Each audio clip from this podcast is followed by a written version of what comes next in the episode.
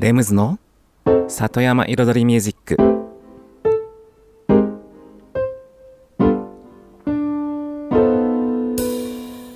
緑と川自然に囲まれたここ大悟。人口約1万5千人のこの小さな町に音楽とちょっとしたエッセンスで彩りを添えるミュージックエンドライフスタイルプログラム。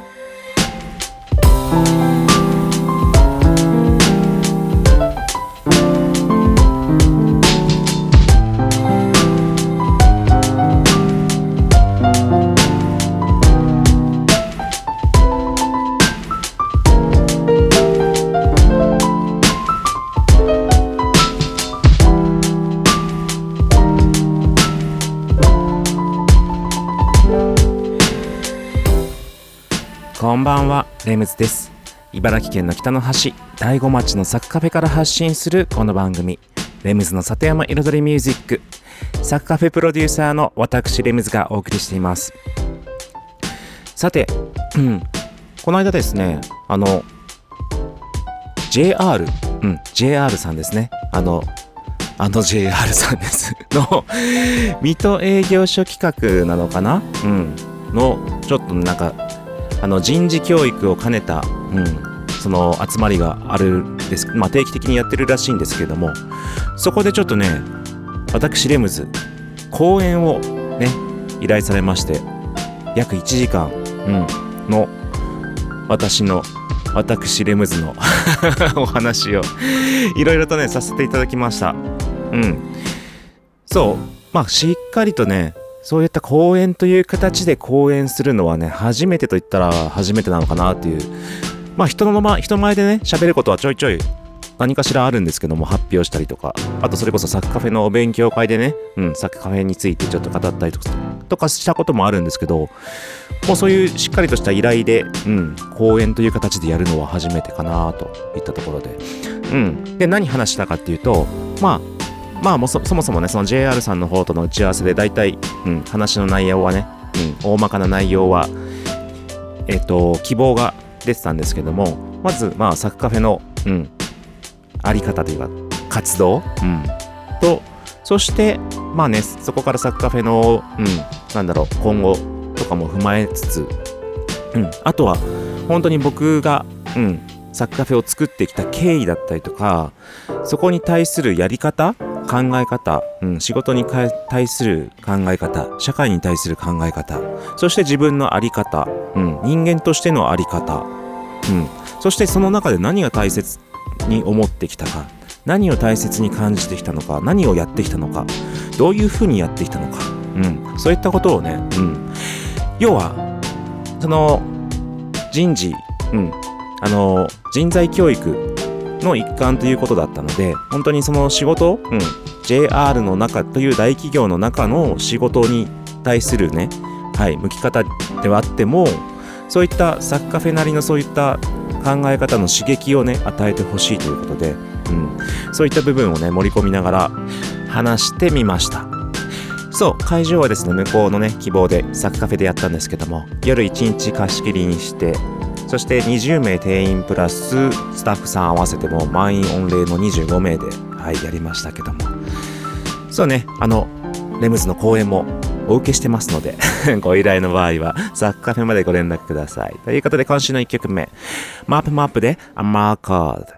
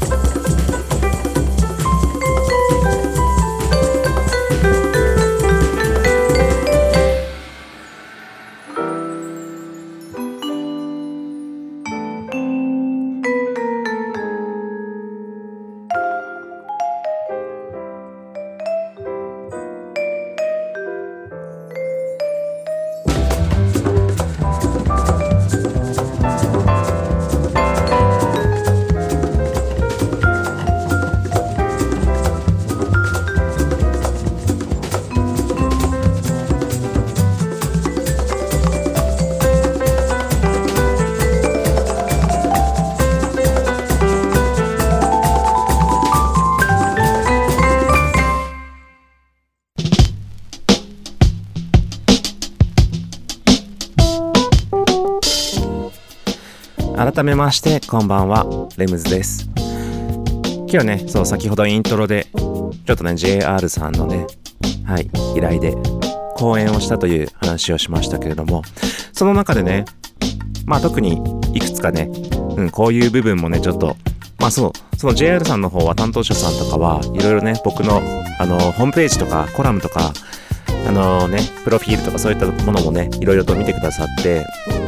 うん、それでこういった部分もぜひお話ししてほしいみたいな感じでこう打ち合わせの時にあったものでそういうのもね盛り込んでいたんですけどもまあその中でね本当に社員教育的な感じでちょっとねうんあのポイントあったのがねポイントがあったっていうね、まあ、ピックアップの一つとしてあったのがねあのこの番組でもよくねよくっていうかまあたまに以前にもねテーマに挙げたかな？うん。インプットからのアウトプットっていうね、話を今日はね、改めてしようかなと思ってます。そのね、インプット。多分皆さんね、たくさんしてると思うインプット。今の時代、ね、インターネットもあって、スマホもあって、ね、テレビももちろん昔からあるし、いろんなものをね、見てるでしょ？うん、見たり、聞いたり、知ったり。それこそどっかにね、研修旅行行って、ね、研修旅行行って学ぶみたいな。経験して実際に経験して知って体験してうん。でそうやってたくさんインプットしてえー、これいいね。あここすごいね。うんこれいいじゃん。こんなの大悟にあったらいいよね。って。いろんなこと考えるじゃないですか。でも結構ね帰ってきてまあ帰ってきてっていうか終わって知ってそれをね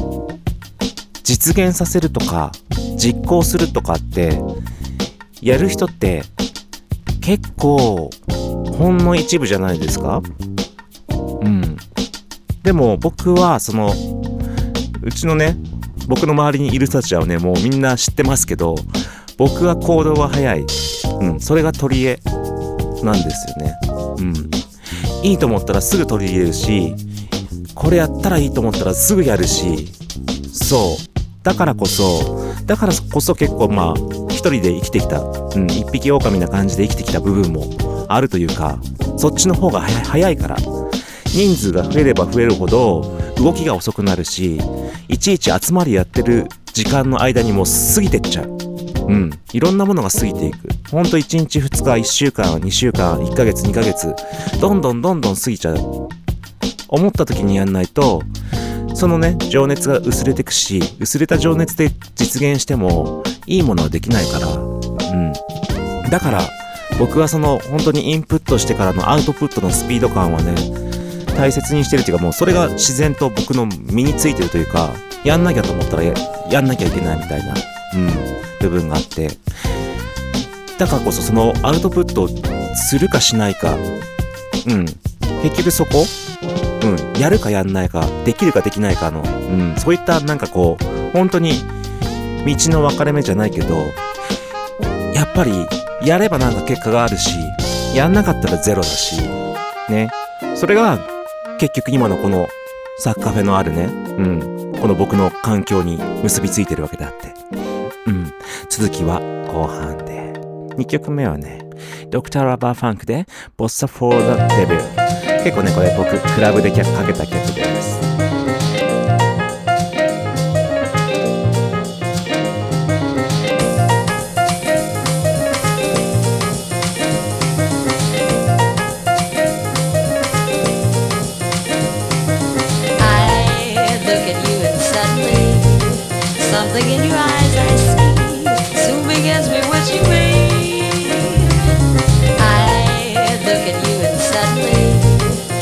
Something in your eyes I see soon begins me. I look at you and suddenly something in your eyes I see soon begins me.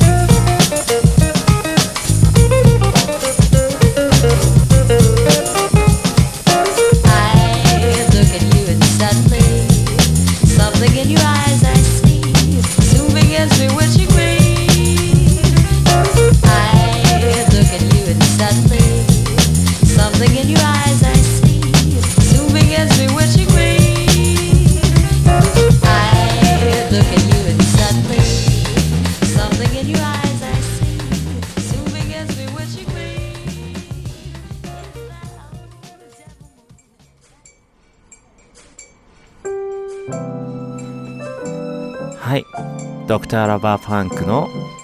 Bossa For Da Devil をお送りしました。そうこれね僕結構昔、うん、20代の頃アナログレコードで結構ねかけましたねクラブで。うんおしゃれでかっこいい。うんそんな曲でした。さて今日はインプットからのアウトプットについて話をしています。そうインプットしていろんなものを学んでいろんな刺激を受けてただそれで終わっちゃったら意味がない。だからこそそれをアウトプットすることが大切だって。だからで結局アウトプットすれば下でそれがうまくいってもいかなくても思い通りになってもならなくてもそう何かしらの結果がついてくるしそこに何かが火が灯ってそれがねその火が大きくなっていくこともある。うん。でも何もしなかったら何も動かない。何も始まらないし変わらない。そう。だからこそアウトプットをする。そしてそのねインプットしてからアウトプットするまでの期間はできるだけ短く。自分の情熱がね一番高ぶった時からすぐやんなかったらうんもったいない。そう。だからね何でしょう。結構ね僕あるあるなのが一つのことやり始めるじゃん。あこれやろう。これ絶対いいわって。やり始めて作ってて例えば DIY とかでいろいろ作ってて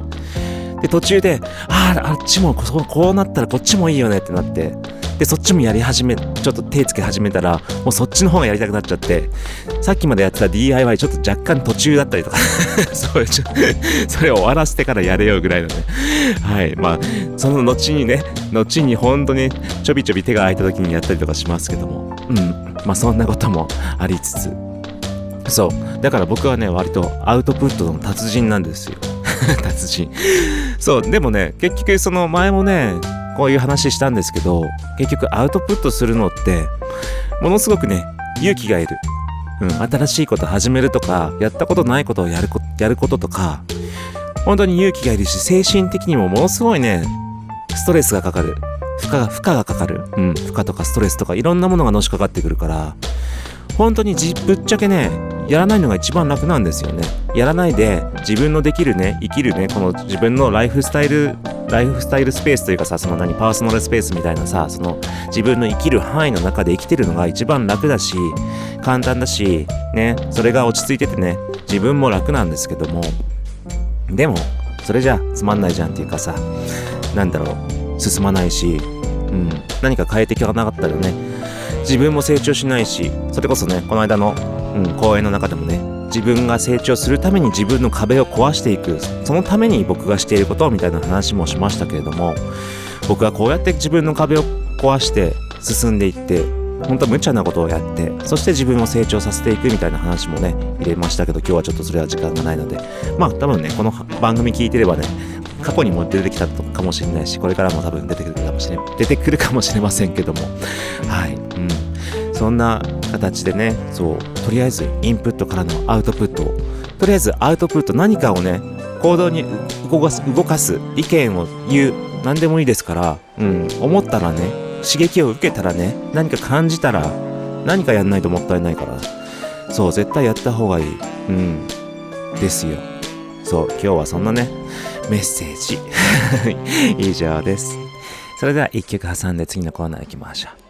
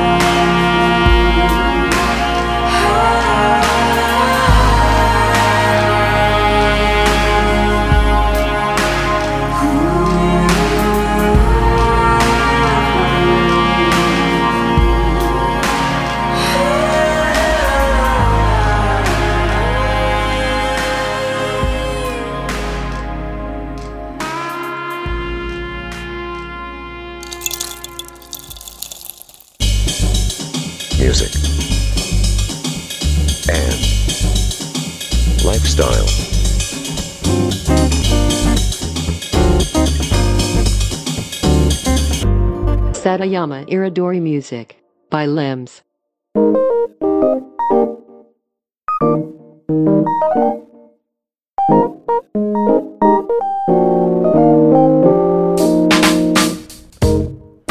レムズの里山彩りミュージック私レムズがお送りしていますここからのコーナーはレムズ学と題して毎週私レムズの趣味やこだわりその他もろもろ毎週一つのテーマに絞って深くマニアックにお話をしていくコーナーです。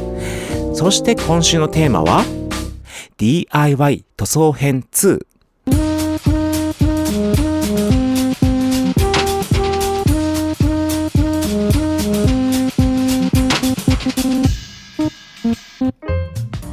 さて今週も DIY の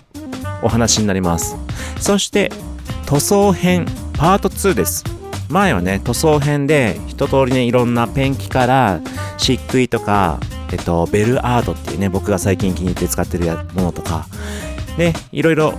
まあ、塗装の仕方だったりとか、まあ、仕方はやってないか？いろいろとりあえずね、材料を紹介したんですけども、今日は、うん、主に普通にペンキを使って僕が塗ったもの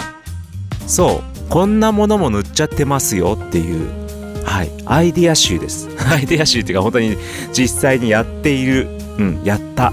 もうこの12ヶ月でやった。もうまさにね最近ですよ。うんやったものを紹介していきたいと思います。まずはですねあの僕ね最近あのアルミアルミサッシみたいな昔のねうちのね物置小屋とかについてたりあと古い家の方のね、窓についてたりするね、本当に冊子のね、窓とかドアを、ちょっと木、木製風に、木の建具風にちょっとね、リメイクするというかね、アレンジするのが好きでですね、どうやるかっていうと、まずは、まずね、その、例えば、冊子の窓だったら、窓枠窓枠を塗ります。ね。あの本当に金属の部分。で一色で塗るんじゃなくて、まあ、ベースがねベースの色にもよるんですけどもまずね下地下地の色に濃い色入れるか薄い色入れるか、まあ、白系入れるかなんですけどもそうさらにその下地の色を乾かせてから上からちょっとねちょっと木目調というか本当にハケでハケでちょっとザッてこう塗ると要は木のねあのちょっとかすれた感じうん、になって下の色が見えるわけですよ。要は下地の色と上にのせる色、うん、そこのまあ要は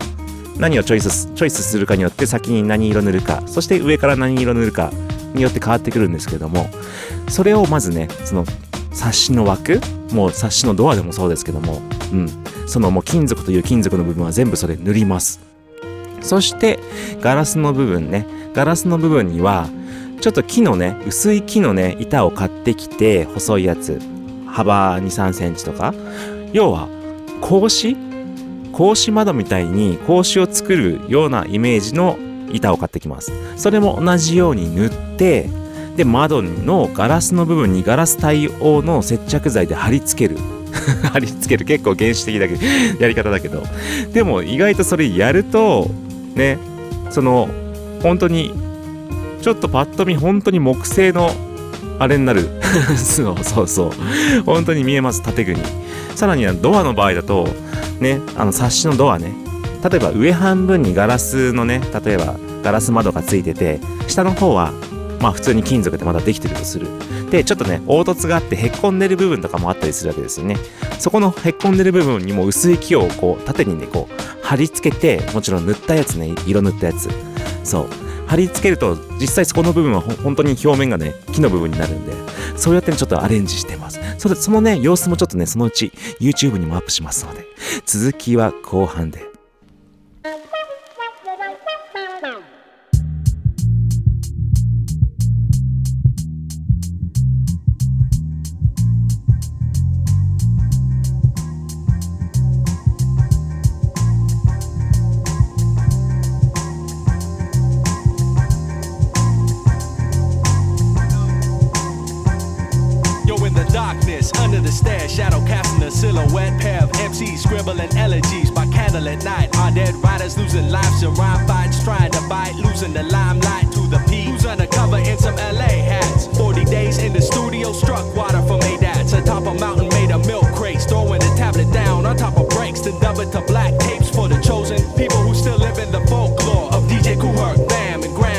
Theodore. Before any punk with a keyboard could do it, yo, Apache was the shit, and every b-boy knew it. And so we do it, cause we follow original rules. When only microphones and old records with tools. Flash forward 20 years later, they calling us haters. Yo, popular rappers call it progress. They ain't no greater than late 70s disco. Puffy, it sounded simple. Yo,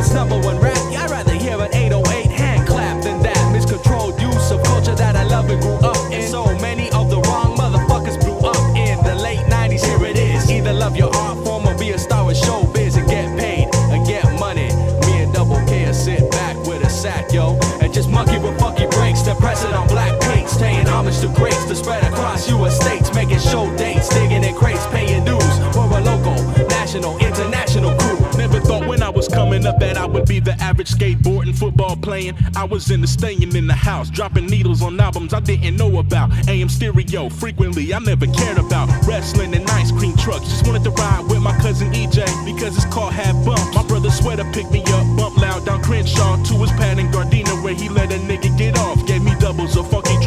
rest of the crates, locked me up inside his room. 14 years later, I'm straight, and y'all should blame it on that man for the havoc I wreak. Taught me to speak through techniques and never critique a DJ with no rhythm. Just pull the plug and be out. Get some records from that fool, that's what I'm talking about. And oh, niggas like that to me get enough respect. Cash checks, carry texts, believe in SP12s, raise hell about their vinyl. If it's not in this place, can rock a house with two crates and always showing up late. And yo, to y'all, I say thanks, and I'ma keep it riding to never. And double in this.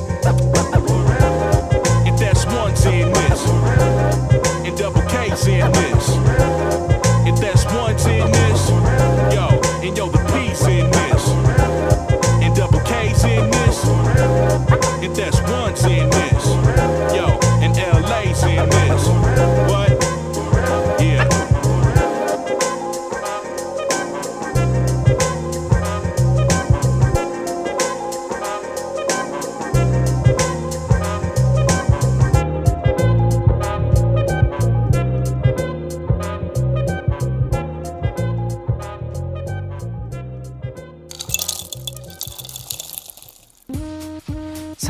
レムズ学。後半戦です。今日は DIY 塗装編パート2をお送りしています。そして最近ね塗ったもの を紹介してます。さっきはね、えっと、前半は冊子冊子の扉とか窓を塗ったっていう話。そして冊子のね枠を塗るのと一緒に結局それを支えている周りの木もねちょっと同じような色とかはいまあコントラストつけたりとかしながらこう枠から塗っていく。家の外のね。うん。ことをしてました。さらにねその窓がある左下を見てみるとおやおやエアコンの室外機があるぞ。ということでエアコンの室外機もちょっとね質感悪いからちょっと塗っちゃいましょうということでそれも同じように2色使い。うん。下地ベースの色と上にのせる色。でまあね上にのせる色が結構ね綺麗に塗っちゃえば塗っちゃったでもう一色でもいいんですけど、うん、ちょっとその窓枠とか壁とかの色にねちょっと合わせてね雰囲気作りした感じ。もちろんダーク系で塗ればね割と無難ですけれども、うん、ちょっとね技効かせるならちょっとその辺も考えたらどうでしょうか。さらにさらに、うん、エアコンの室外機に続きましては今度室内。室内で冬場。そう。あのね石油ファンヒーターを買ったんですけれどもやっぱりちょっとアンティーク調のねちょっとおしゃれな部屋に置くにはねちょっと雰囲気が合わないということで私石油ファンヒーターも上から全部ペンキ塗りました。しかもちょっとそれもねあの木目風にちょっと、うん、アンティーク調のねなんだアンティークブラウンみたいなねなんだろうちょっと薄いなんだろう薄い 薄い茶色みたいなちょっとグレーがかった、うん、グレイッシュな茶色でちょっとねホワイトのあのファンヒーターをちょっとグレイッシュな色で塗ってちょっとその下のホワイトを見せる、うん、ちょっと模様で見せる感じ木目調に、うん、感じで塗ったら本当に部屋のね木木の、うん、壁とマッチする感じに仕上がりました。はい。そんな感じでで石油ファンヒーター塗りましたと。そして今度ねちょっとねイルミネーションを飾ったんですよ。あの家の外にね表に。でそこもちょっと漆喰とかを塗ったおしゃれな小屋だったので小屋ねまあサッカーフェの前にある小屋ですけどもそこにライトぬ吊るしたんですよ。でもねイルミネーションのライトのコードって大体黒とかねまあそういう色しかないんですよね。あと白白もありますけども大体黒ですよね、うん、黒とか緑とか。まあクリスマス系緑ですけどね。でもそのね建物にはちょっとねそのコードもちょっと気に食わなかったんですよ。だからもうそのイルミネーションのコードをちょっとブラウン系のねそれこそグレイッシュなねブラウンとちょっと白を混ぜてちょっとライトなうんなんだろう黄土色グレー的な黄土色を作ってそれをコードの部分全部あとコードとあのあの電球を止める電球のシェードの部分、うん、もう全部塗ってきました。そ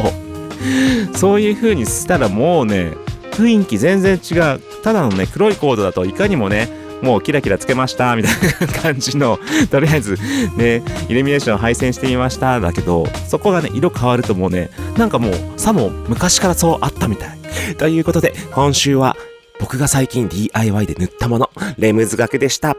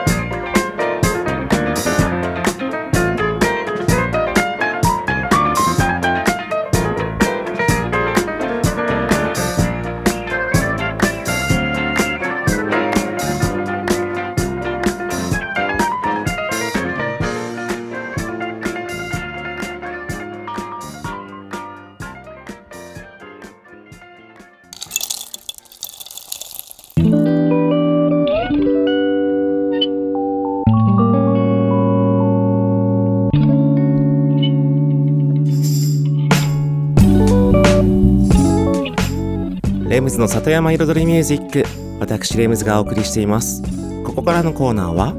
野菜ソムリエレムズのサクサクカフェレシピと題しまして野菜ソムリエの資格を持つ私レムズが普段自分のお店サクカフェで実際にお客様に提供している料理のレシピを一品一品紹介するコーナーです。そして今日はですねえっとサクカフェアボカドバーガーということで先日テレビ朝日の方でねと、紹介されたメニューの一つまた再び登場となります。そう番組の方ではね4つぐらいえっとメニューが紹介されたんですけどもその中でねジャニーズの方が召し上がったバーガーですね。ハンバーガーですいわゆる。うん。ただサッカフェの場合はね結構ねボリューミー。うん。まあ、サッカフェの場合はっていうかいわゆるねあのチェーン店とは違ってしっかりとしたハンバーガーとなってます。ということで早速作り方の方に行ってみましょう。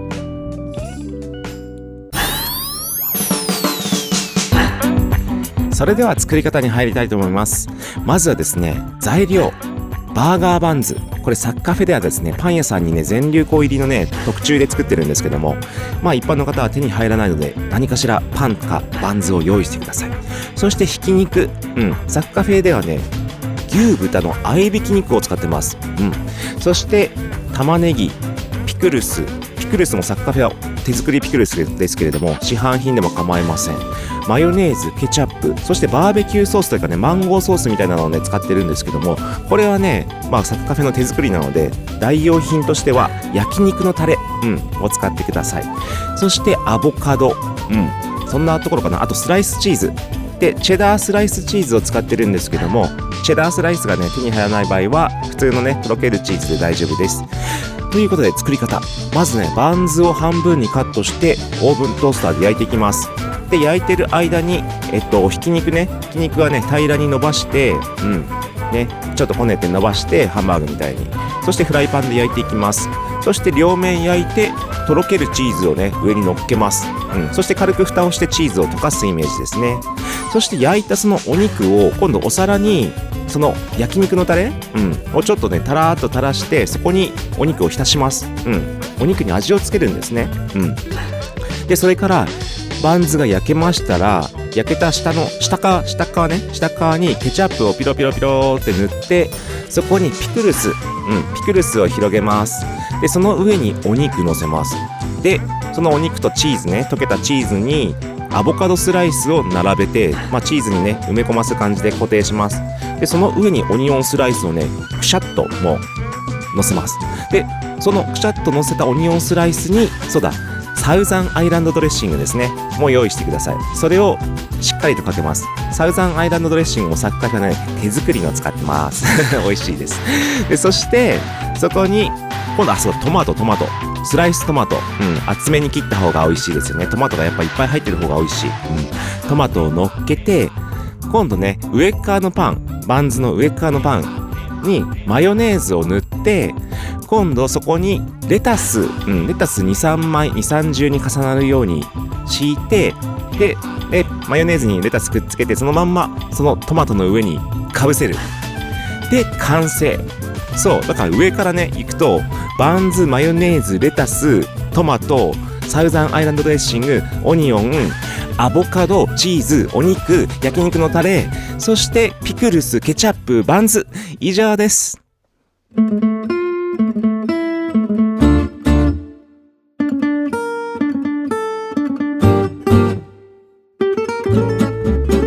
music and lifestyle. Satayama Iridori Music by Limbs.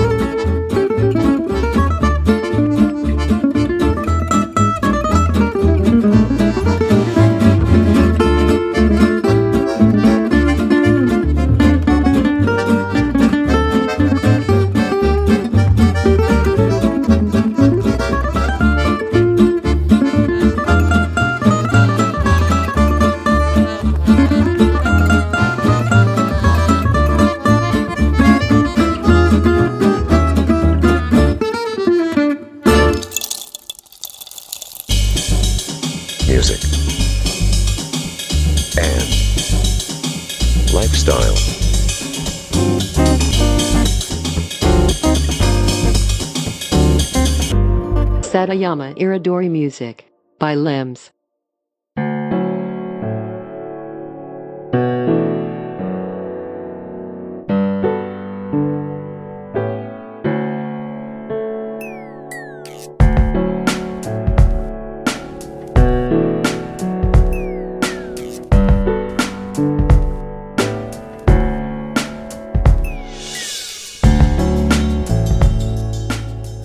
レムズの里山彩りミュージック。ここからのコーナーは「レムズの世界と音」と題しまして毎回私レムズの作品の中から1曲もしくは私レムズが影響を受けた曲や大好きな曲などなどの中から1曲をピックアップしてコメント付きで紹介するコーナーです。そして今ですねこのコーナーはね毎週毎週ねあのしりとり的な感じで関連のある楽曲を次々毎週ね、このつながるような形で紹介しています。そして先週ですね、エンストゥルメンタリティというね、あの、僕のファーストアルバムに入ってる、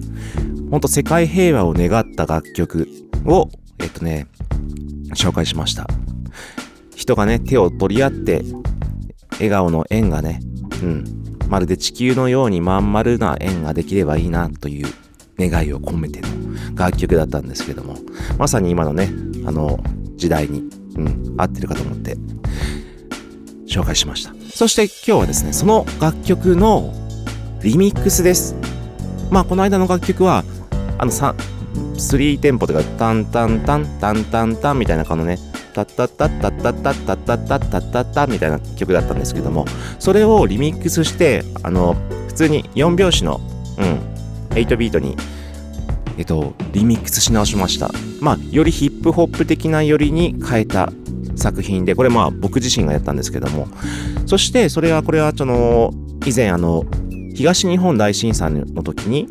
えっと、イギリスのね、インディーズレーベルの主催によって、世界中のビートメーカーが参加して、まあ、デジタルリリースして、そのリリースした売り上げをすべて、100%すべて東日本大震災のための、まあ、赤十字に、えっと、寄付するということで、僕もそこに声がかかり参加した楽曲です。うん、で、僕はこの曲を提出して、その売り上げが全て、はい、えっと、東日本大震災のために、うん、寄付されたということになってます。まさに、まあ、その時はその時でね、本当にみんなで手を取って、縁のように頑張りましょうという意味で、うん、この曲を提供しました。ということでね、本当その、うん、世界平和と本当みんなが人の心が一つになるような気持ち、願いを込めて、この一曲ですね。レムズで、エンストゥルメンタル。till I'm finished, bro. This what got the like you're not young till I'm finished, bro. This what got the like you're not crew. This what till I'm finished, bro. Crew like till I'm not this what crew. Not like you're not bro. Crew, crew, crew, crew, crew.